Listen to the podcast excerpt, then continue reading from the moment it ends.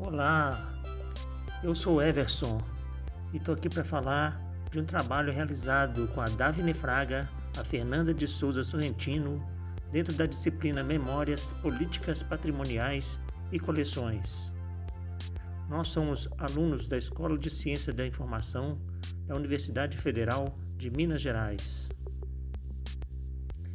A base do nosso trabalho é o artigo da Luana Carlas Martins Campos, Políticas de Preservação do Patrimônio no Mundo Globalizado, o ICMS Cultural e a Regionalização da Proteção dos Arquivos Culturais em Minas Gerais, que consta das páginas 59 a 75 do livro Museu, Cidadania, Memória e Patrimônio As dimensões do museu no cenário atual.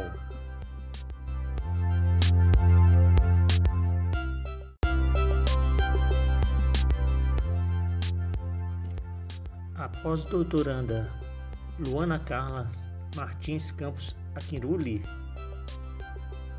é pesquisadora do Laboratório de Arqueologia da FAFISH, da UFMG, grupo de pesquisa certificado pelo CNPq desde o ano de 2003.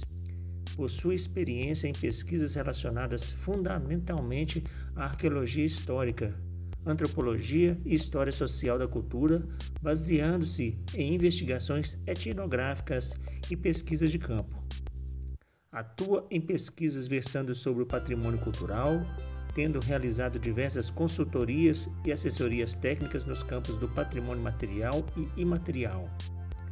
É educadora dedicada a ações em educação patrimonial, formação de professores e confecção de materiais didáticos, além de pesquisadora de temas relacionados à cultura africana e afro-brasileira, e trato com fontes iconográficas, com destaque para a cultura visual, registro etnográfico e história da fotografia.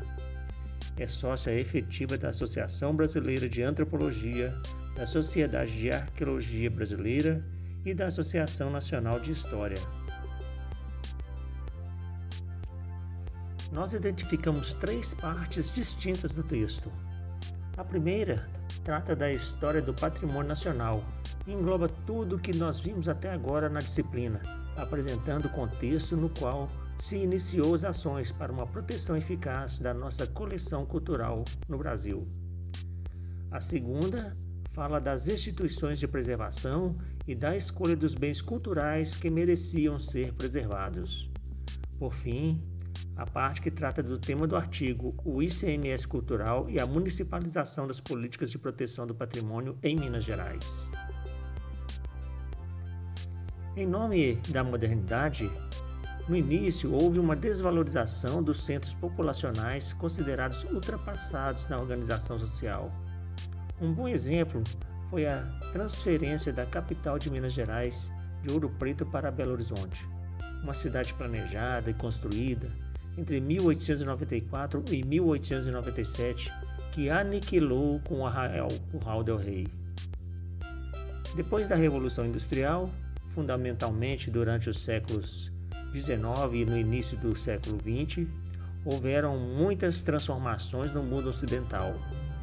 Esse período em que se viveu a experiência da modernidade foi decisivo para o julgamento do que deveria ser mantido ou destruído. O Estado foi o responsável pela seleção das principais referências nacionais, que formariam a coleção com base em um parâmetro europeu. Dessa forma, só foram considerados bens móveis e imóveis. Por outras palavras, só as obras de arte foram consideradas como patrimônio e os bens culturais imateriais foram desprezados.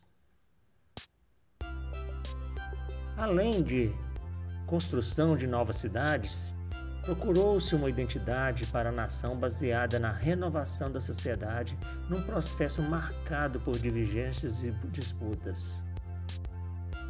A visão dominante argumentou que a nação brasileira seria o resultado da miscigenação de brancos, negros e índios, Outra parte procurou a civilização e o progresso utilizando um parâmetro europeu, procurando branquear a população, eliminando os nossos males de origem, né? entre aspas, males de origem, delimitando a participação civil dos negros e dos povos indígenas, numa tentativa de eliminar ou restringir a sua importância na história do Brasil.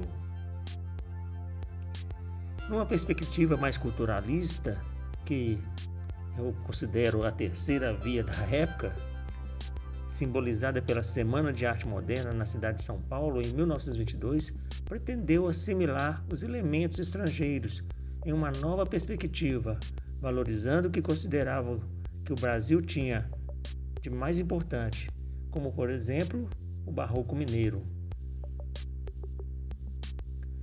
Foi nesse contexto que surgiram os primeiros museus modernos, que foram então idealizados como um espaço de memória para preservar tudo o que tinha sido desprezado pela modernização. Mais recentemente, com o processo de globalização, as comunidades passaram a se manifestar na definição do patrimônio. Há agora uma apreciação das referências culturais locais, tanto de natureza material quanto imaterial. Há uma busca pelo conhecimento e resgate da própria história, de forma muito mais aberta à diversidade. Passando agora para a segunda parte. Em 1937 foi criada a Fundação do Serviço do Patrimônio Histórico Artístico Nacional, o ISFAM. Era um Estado novo, período em que Getúlio Vargas buscava uma nova identidade nacional coletiva, abrangendo toda a diversidade cultural do país. Com diferentes denominações ao longo dos anos, o atual IFAM foi fundado a partir de um projeto preliminar elaborado por Mário de Andrade em 1936. Esse órgão ficou então encarregado das ações que visavam a promoção, a divulgação do patrimônio histórico e artístico nacional. Como foi falado antes, o conceito de patrimônio foi moldado pelo que era considerado uma obra de arte, ou seja, o conjunto dos bens móveis e imóveis pelo interesse público.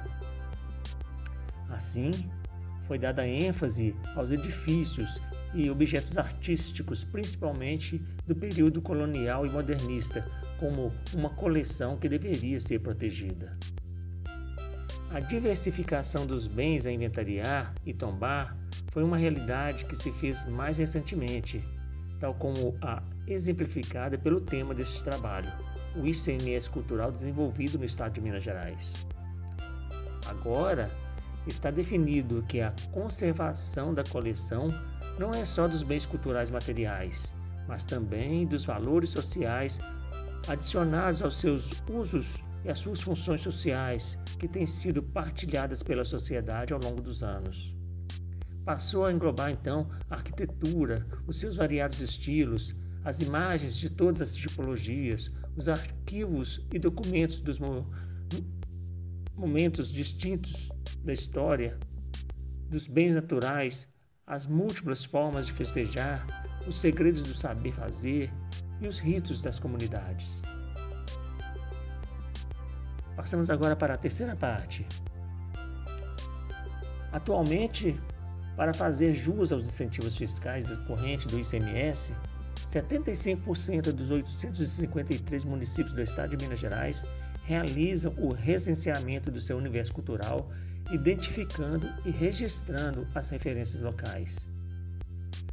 O ICMS Cultural é um programa de municipalização da proteção do patrimônio. Essa lei é conhecida como a Lei Robin Hood. Ela define uma forma mais equitativa para a distribuição de 25% das receitas arrecadadas com ICMS entre os municípios mineiros que cumprirem as diretrizes para a preservação cultural.